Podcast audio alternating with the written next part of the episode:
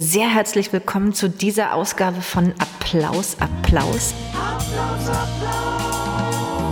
In unserem heutigen Gesprächssprint, und das ist dieses kleine sportliche Format, das wir erfunden haben, um uns gleich zum Kern durchzufragen, wollen wir es wieder wissen. Applaus, Applaus, Applaus, Applaus.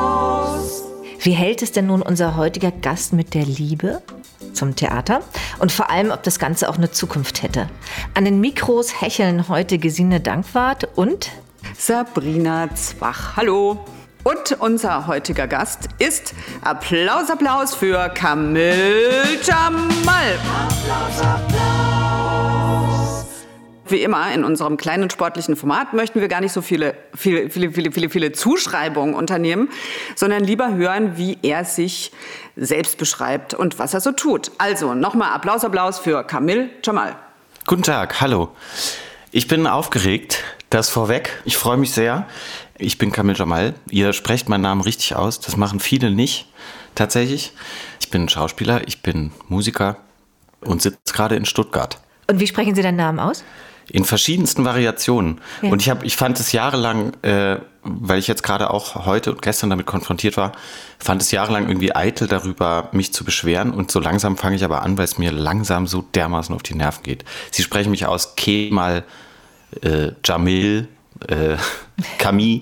Das Beste war in der Kritik mal Kemal, nee, äh, Camille Jargon. Das fand ich sehr schön und habe kurz überlegt, ob das mein neuer Künstlername werden könnte. Du hast von uns, wie in jeder Ausgabe, auch du ein Premierengeschenk bekommen, weil jede Ausgabe ist natürlich eine Premiere. Und hast du schon aufgemacht oder magst du es jetzt mal aufmachen? Ich würde es jetzt mal aufmachen, ja. Ich habe mhm. hab ein bisschen Angst davor, aber ich mache es jetzt mal auf. Ah, ja. ja, apropos Namen nämlich auch. Ja. Also hier drin ist für die Zuhörerinnen und Zuhörer eine Camille-Handnagelcreme. Ja. Mhm. Und eine Karte. Super, super, super, äh, will ich jetzt mal sagen, kreativ. Ja, wir standen vor vielen Produkten wie Tees und äh, Pflegeprodukten und irgendwann äh, immer über diesen Namen Camille Jamal, der ist so wahnsinnig blumig klingt. Wie ist es mit diesem Namen? Haben wir dann gedacht, er soll jetzt in dieser Corona-Pandemie, wo alle Hände so geschrottet sind, mhm. die Handcreme zum Namen bekommen. Vielen Dank. Camille, ja. Gerne. Von Camille. Das war der, da, so gingen eigentlich die Witze mit meinem Namen los muss ja. ich sagen, im Kindergarten äh, Kamillentee. Das, so ging's los. Und steigerte sich bis Camille Jargon, ja. Ja. Also wir fangen jetzt mal hier an, aufzuhören mit diesem Geplaudere und begeben uns in, in unseren sogenannten inneren äh, Ballettsaal, um uns so ein bisschen geistig zu dehnen und zu strecken. Und, ähm, und los geht's auch schon. Ich fange mal an. Werner Herzog oder Klaus Kinski? Wow. Äh, pff, weiter. Sekt oder Selters? Selters. Tatort oder Polizeiruf? Polizeiruf. Wird es in 100 Jahren noch Theater geben? Ja, aber in ganz anderer Form. Hund oder Katze? Hund. Jetzt habe ich so eine kleine Hürdenfragen-Ecke vorbereitet, um euch zu überraschen. Und zwar, wovor hast du Angst? Spinnen? Nein. Schlechte Kritik? Nein. Kantinenweißwein? Ja. lieber unkündbar oder lieber frei? Frei. Lieber freies Theater oder Staatstheater? Boah, voll schwere Frage. Freies Theater? System? Vielleicht? Wandelbarkeit oder Handschrift? Wandelbarkeit. Können Männer Genies sein? Nein. Ugh. Sind Modeerscheinungen wichtig? Nein. Gretchen oder Faust? Weiter. Das finde ich eigentlich eine ganz, ganz, ganz tolle Abschlussfrage für unseren inneren Ballettsaal. Und ich würde sagen, Applaus, Applaus für diese erste Runde, in der du dich ganz schön gedehnt und gestreckt hast, oder? Fühlt sich an? ja, fühlt sich so an, ja. Wir wollen jetzt quasi uns auch von diesem Ort, dieser, dieser Tatarbahn entfernen und uns vorstellen, dass irgendwann im letzten Jahr der Zeitdruck vielleicht von uns allen abgefallen wäre. Du hast ja auch dieses schöne Lied gemacht mit der vielen Zeit. Die Zeit, sie dehnt sich wie Kaugummi. Wir hätten aber wirklich realisiert, der Lappen muss nicht mehr hochgehen, keine Proben mehr, all diese Produktionen werden nicht geprobt, die dann auf Halde liegen und wir wären so alle kollektiv dann niedergesunken und hätten einen Traum geträumt und da drin wäre es um ein neues, anderes Theater gegangen. Und wir würden gerne, dass du in diesem Traum jetzt äh, vorangehst und uns beschreibst, vielleicht wie dieser Ort aussehen könnte, ob wir uns gerade auf so ein altes Gebäude zu bewegen an der Hauptstraße am zentralen Platz in einer Stadt oder bewegen wir uns durch eine digitale Struktur oder hängen wir in der Kantine. Wir würden gerne, dass du dich äh, uns erzählst, wie dieses Traumtheater aussehen könnte. Das ist eine total schöne Aufgabe, finde ich. Ich wünschte, ich hätte mich darauf vorbereiten können. Also ich ähm, sehe, glaube ich, schon ein altes, ehrwürdiges Theaterhaus eine alte, ehrwürdige Architektur, die aber gespickt ist mit bunten Girlanden von mir aus und ähm, äh, die sehr einladend aussieht, die vielleicht auch drumherum bepflanzt ist, wo man davor sitzen kann. Und wenn man reingeht, ist da ein buntes Treiben und viel Trubel und es wirkt alles sehr warm und einladend und für jeden irgendwie zugänglich vor allem. Jeder kann sich da irgendwie finden, finde ich, in diesem Ort oder würde ich mir wünschen. Du bist ja irgendwie sehr, hast dich ja sehr, sehr früh entschieden, mit 16 das, äh, quasi die Schule abzubrechen und an die Schauspielschule zu gehen, was ich wirklich auch erstaunlich finde, das so zu früh zu wissen. Und das bedeutet ja auch, dass man diesen ganzen Auswahlprozess machen muss und so eine Entscheidung treffen muss, die sehr stark ist. Und hast du das so erlebt, dass da eigentlich etwas anfängt von einer, von einer Theatererzählung, wo das eben immer auch um Hierarchien mit Macht geht, also wo Schauspieler gebrochen werden, damit sie dann sich freispielen, etc. etc. Hast du das so wahrgenommen oder war das eigentlich ein Ort noch, wo, wo, wo ein Teil geträumt werden konnte? Ähm, äh, also ehrlich gesagt finde ich zum einen, ähm, das meine ich nicht, also ich, die Frage ist nicht, ist keine seltene sozusagen und ich habe das schon mhm. oft versucht zu beantworten ähm, und ich finde nicht, dass ich eine Entscheidung getroffen habe, beziehungsweise dass mit 16 man so eine Entscheidung nicht treffen kann und deswegen habe ich das einfach gemacht irgendwie und mir kommt, wenn wir schon vom Traum reden, diese Falkenberg-Schulzeit vor wie ein Traum. Und ich, ähm, deswegen war ich da überhaupt nicht mit Machthierarchie oder eben gebrochen werden oder so konfrontiert, zumal die Falkenberg zu meiner Zeit und heute auch keine Schule ist, die das so propagiert. Also eigentlich nicht, nee mit 16 auf so eine äh, Schauspielschule zu gehen, das ist ja nicht normal. Also das ist schon sehr außergewöhnlich. Das ist doch krank. Das ist ja. sehr außergewöhnlich. Das ist schon besonders. Also warst du, ich sage das jetzt mal so blöd, also ich meine, irgendwie muss man das, dieses Talent ja entdeckt haben und du musst es auch mit einer großen Unbedingtheit gewollt haben. Oder irgendwie in der Musik ist es so, dass wenn 16-Jährige dann aufs Konservatorium oder auf die Uni gehen, dass die schon ein unfassbares Talent oder so wunderkindmäßig haben. Wurde dir sowas zugeschrieben? Das wurde mir nicht gesagt und ich glaube das auch nicht. Also ähm, ich glaube auch nicht an diese Theorie, ehrlich gesagt. Ich, ich habe das Gefühl, oder bin mir relativ sicher, dass es darum ging, dass ich überzeugt habe, wie du sagst, in diesem sehr dringend was wollen, aber nicht in dem Wunderkind-Dings oder so. Ich glaube, das hat die, oder ich weiß das auch von Erzählungen, weil ich jetzt auch als Dozent immer mal wieder an der Falkenberg bin und da immer noch Leute sind von damals. Mir wird das immer so beschrieben, dass es irgendwie beeindruckt hat, wie naiv, äh, mit was für einer Kraft und mit einer Absurdität irgendwie mit 16 Hölderlin vorsprechen und denken, man wird das verstehen und so. Das hat die einfach beeindruckt. Aber nicht, also ich bin sicher kein Wunderkind. Und ehrlich gesagt, dieses Wollen, dringend was wollen, das ist schon total mein Charakter und das ist für den Beruf natürlich auch manchmal totales Problem, weil als Schauspieler kommt man nicht im Spielen, finde ich, relativ äh, nicht so richtig weit, wenn man was dringend will. Ja. Mhm. Wenn du sagst, kein Wunderkind, aber mit 16 Hölderlin vorgesprochen, finde ich, also schon muss ich innerlich ein bisschen grinsen. Ja, Dazu eben, ich auch. aber auch noch unglaublich viele Instrumente spielen äh, und nicht nur auf einem Niveau von, der spielt halt auch noch Instrumente, sondern deine Karriere ist auch eine zweigleisige, würde ich das mal von außen beschreiben. Du bist nämlich mhm. als Schauspieler quasi äh, in unterschied auf unterschiedlichen, äh, in unterschiedlichen Medien unterwegs, aber eben auch als Theatermusiker. Ähm, mein Eindruck ist, dass in so einem Stadttheatersystem das immer so ein bisschen äh, mit Skepsis beäugt wird oder man hätte gerne, dass jemand so bitte eins ist. Wie, wie erlebst du das? Das stimmt, aber ich habe das nicht so im System wahrgenommen, sondern tatsächlich von KollegInnen, vor allem von einem Kollegen, den ich sehr schätze, der mir das mal gesagt hat in so einem Nebensatz, dass er irgendwie immer skeptisch ist, wenn SchauspielerInnen irgendwie noch so ein zweites Standbein haben, dass er dann immer das Gefühl hat, die sind doch nicht so richtig da.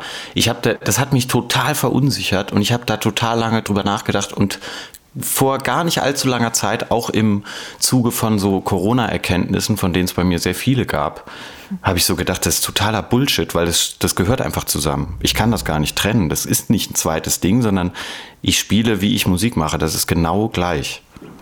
Mhm ich finde das schon eine interessante Frage und ich finde jetzt auch so, da, da, hat man das ja so ganz persönlich an der eigenen Biografie, wo man auch nochmal festmachen kann, wie Theater funktioniert oder Theaterstrukturen oder auch die eigene Vermarktbarkeit. Ne? Und äh, in der Wahrnehmung, wann ist es gut, dass man quasi auf ein Ding festgelegt werden kann und das kann dann weiter gehuckt werden und so. Also das ähm, äh, und, und wo wäre nämlich, und, und das wäre in dem, in dem, äh, dem Theatertraum, wo ich jetzt quasi aus dem schönen Foyer irgendwie, ähm, äh, oder dieser Eingangshalle, die du vorhin äh, de, äh, dich uns hineingeträumt hast, äh, quasi, wenn man unter den Girlanden durchgeschritten ist und, mhm. im, im, und ähm, sich dann weiter bewegt, wäre das für mich die Frage, welche Räume kommen da eigentlich noch? Ne? Also sind das irgendwie Proberäume, Musikräume oder Bars oder was sind das für Orte, an denen man in, ähm, künstlerisch, kreativ vielleicht auch eben in der Vielfältigkeit arbeiten kann, ne? wie man das gerne sich wünscht. Ja, total.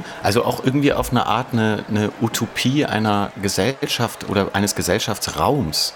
Und mhm. ich, ich, finde das immer so schwer, über diese Dinge zu sprechen, weil man ist sofort mit diesen Klischee äh, äh, äh irgendwie konfrontiert ich jetzt auch, aber ich kann es gar nicht anders beschreiben. Ich, das, das neue Volkstheater in München, soweit ich das verstanden habe, ich war noch nicht da, mhm. ist das so, dass da das Gelände nicht nur aus dem neuen Volkstheater an sich besteht, was dann im Herbst eröffnen soll, sondern auch aus Kneipen, Clubs und sogar einem Kindergarten, glaube ich.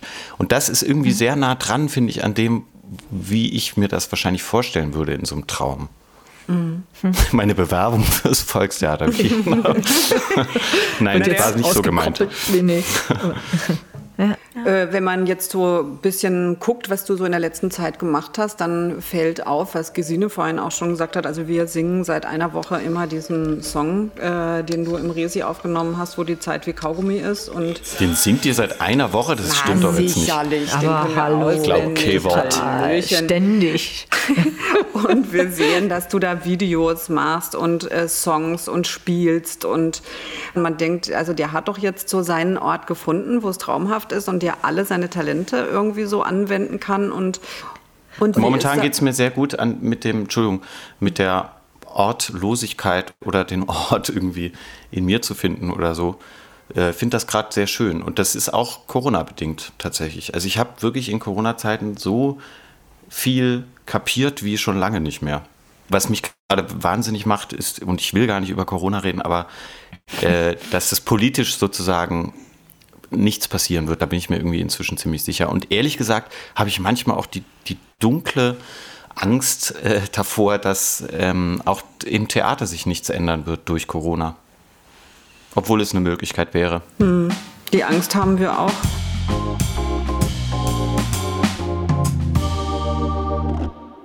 Mit dieser Entdeckung, was du sagst, äh, während der Pandemie was ja so eine Selbsterkenntnis äh, ist oder so ein, so ein Gewahrwerden über die eigene Existenz als Künstler. Hast du das sofort umgesetzt? Also stelle ich mir wirklich dich in diesen Lockdown-Zeiten vor, immer äh, aufnehmend, singend, schreibend. Ja. Äh, ja.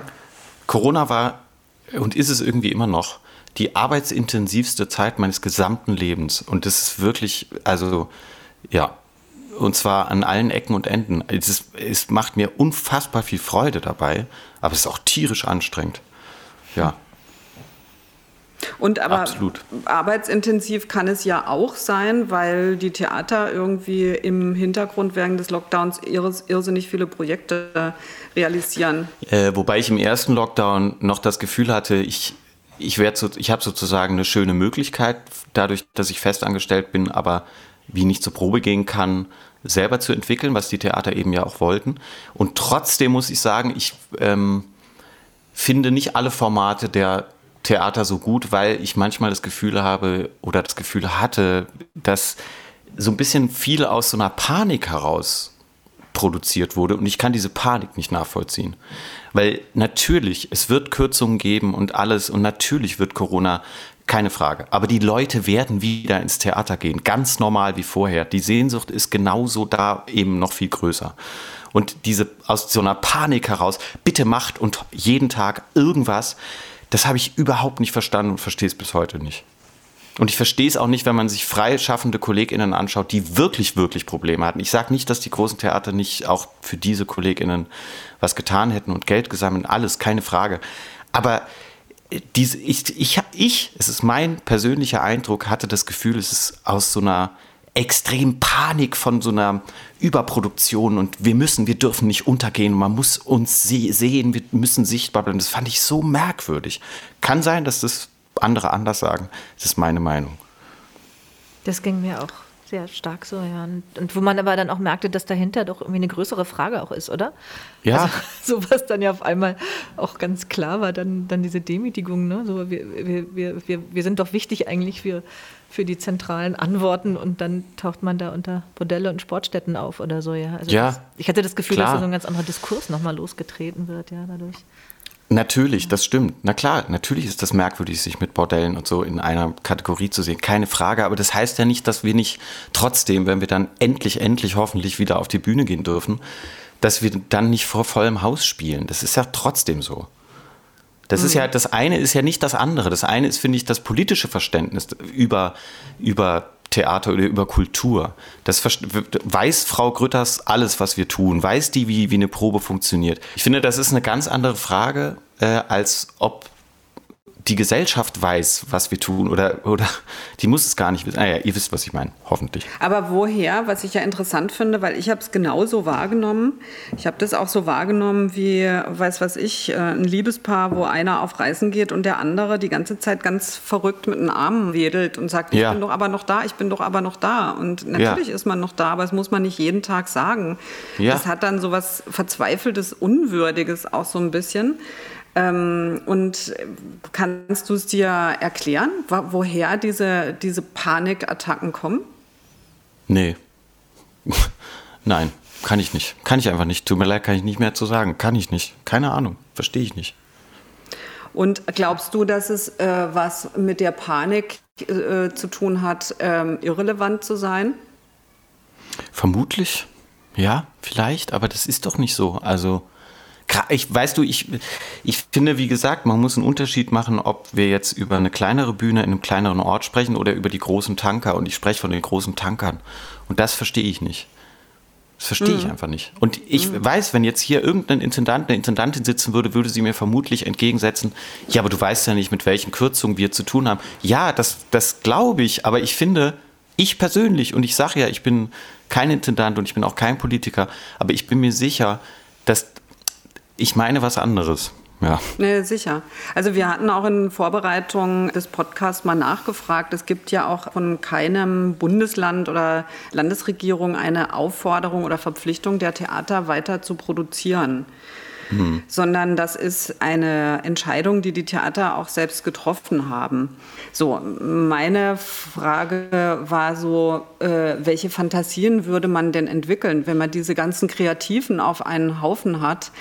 Die jetzt aber nicht dieser Produktionslogik folgen, zu sagen, sechs Wochen Proben und dann geht es in die Endproben und dann ist Premiere, sondern diese Zoom-Konferenzen, in denen man sich gegenseitig was äh, vorliest, nutzen oder Spaziergänge an der frischen Luft in Arbeitsgruppen Art 3, die sich ausdenken, wie würden wir unser, uns das Theater in der Zukunft vorstellen oder wie auch immer. Und ich hatte den Eindruck, dass das aber als Möglichkeitsort nicht stattfindet. Oder hast du irgendwas anderes aufgeschnappt irgendwo?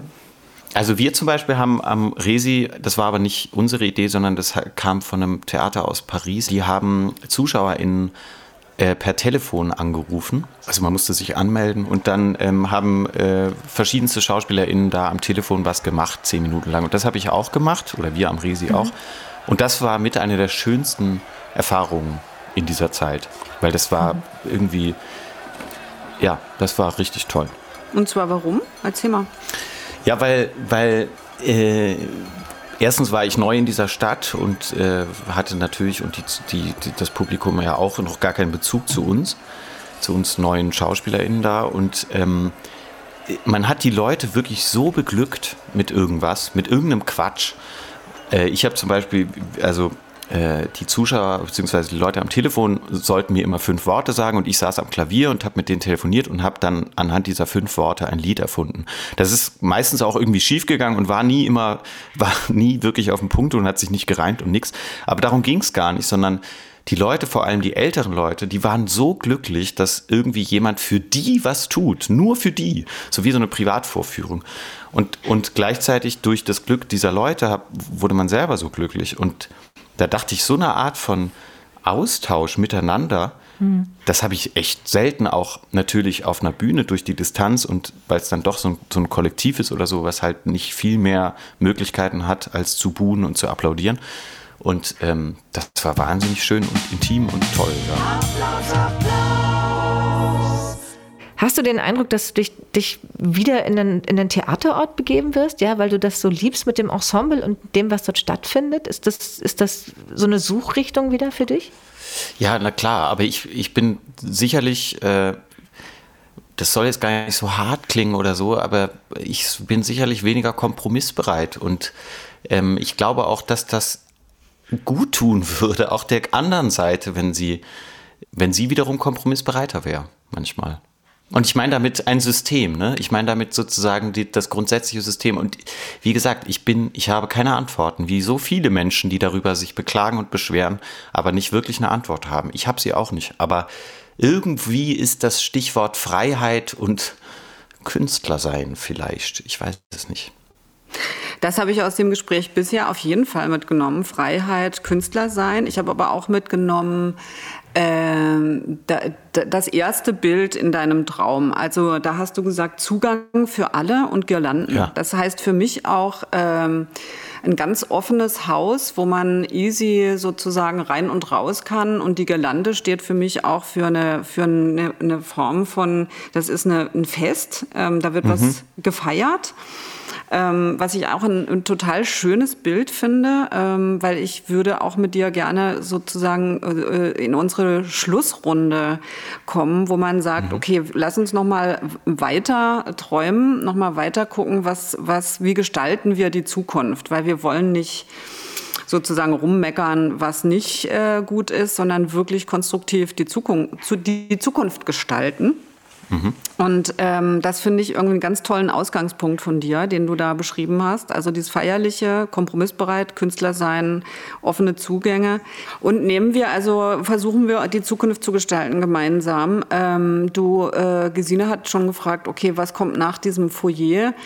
Ähm, da hast du gesagt, Künstler sein, Freiheit, Kompromisse. Ähm, für mich heißt es natürlich auch äh, nochmal darauf zurückkommen, was du am Anfang gesagt hast, Hierarchie geht auch ohne Machtmissbrauch. Mhm. Das heißt, dass wir anders miteinander sprechen und aber nicht Hierarchien auflösen. Ich bin ja auch ein großer Fan davon. Also ich meine beispielsweise kleinstes Modell Familie. Natürlich ist es hierarchisch geordnet, aber deshalb muss man kein Arsch sein oder, ne? Also, ähm, ja. aber es, es gibt klare Zustände Zuständigkeiten, Aufgaben und Verantwortung, Pflichten und Kür. Ähm, wenn du das so ein bisschen neu anordnen könntest, äh, hast du da eine Idee, wie du das machen würdest?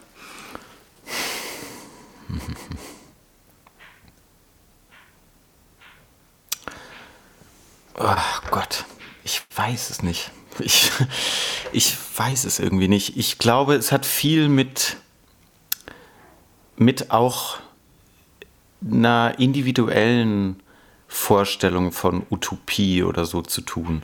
Also, dass sozusagen jeder bei sich selber anfangen muss von, wie ist denn, Familie ist da total das gute Beispiel, finde ich. Wie ist denn, wie, wie willst du denn sein oder so? Und natürlich, was, was macht der Beruf, die Abteilung sozusagen mit dir selber? Hm, ich glaube, dass die Antwort wahrscheinlich dahinter irgendwo liegt. Wie das konkret aussieht, weiß ich nicht, weil, wie gesagt, ich äh, bei der Verbindung zur Hierarchie, an die ich glaube, oder beziehungsweise von der ich nicht weiß, wie es ohne sie geht, im Theater zumindest, ähm, da weiß ich nicht weiter. Weiß ich einfach nicht. Nee. Finde ich gut. Tut mir leid. Nee, finde ich total gut. Nicht äh, schon äh, die Zukunft voraussagen und alle Antworten kennen. Richtig. Hat ja, ja. auch was Tolles. Also, ne? Aber das, meine, ist, das ist, vielleicht ist das auch, Entschuldigung, vielleicht ist das genau der Punkt. Das es gibt im Theater wahnsinnig, es gibt im Theater wahnsinnig viele Menschen, die denken, sie wissen die Antwort auf vieles ja, oder sie müssen, sie müssen muss, sie ja. kennen. Ja, und so das ist so, eine, so ein Missverständnis manchmal von, ich muss dir doch eine Antwort liefern. Musst du überhaupt nicht.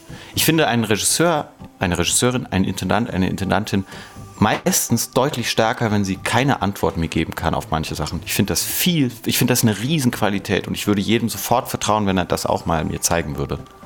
Hm. Aber das ist auch so etwas, was, was vielleicht kippt oder auch gerade entsteht nochmal, ne? Dass man denkt, diese andere Art von Berufsausübung, die das ja ist, ne? zu sagen, irgendwie, ich weiß die Antwort nicht. Ne? Ich bin nicht der oder die, die immer sagt, ich weiß, wo es lang geht und so ist es ja. und so. Dass, dass man sagt, das kann eine Stärke haben, ja, und das, das hat eine Durchlässigkeit oder dann passiert was anderes oder so, ja. Das, ja, weil es also, ja, ja auch eine Einladung ist in dem Moment. Und ich glaube, mhm. da, da kommt man dann wahrscheinlich eben zu diesem Künstlersein, Freiheit oder so weil das eine Einladung ist, jemand anderen zu hören. Und, ähm, hm. und das heißt hm. nicht, dass trotzdem die Hierarchie aufgehoben ist. Vielleicht ist das irgendwie der Schlüssel.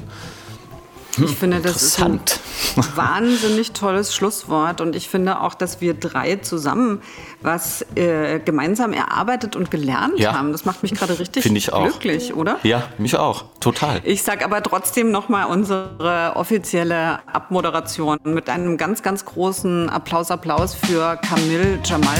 Applaus, Applaus. Das war wieder eine unserer Ausgaben von Applaus, Applaus, die sogenannten Gesprächssprints, die wir so nennen, weil wir auf den Punkt kommen wollen. Vielen, vielen Dank, Camille Jamal. Vielen, vielen Dank an euch. Vielen, vielen Dank. Vielen Dank auch von mir. Applaus, Applaus.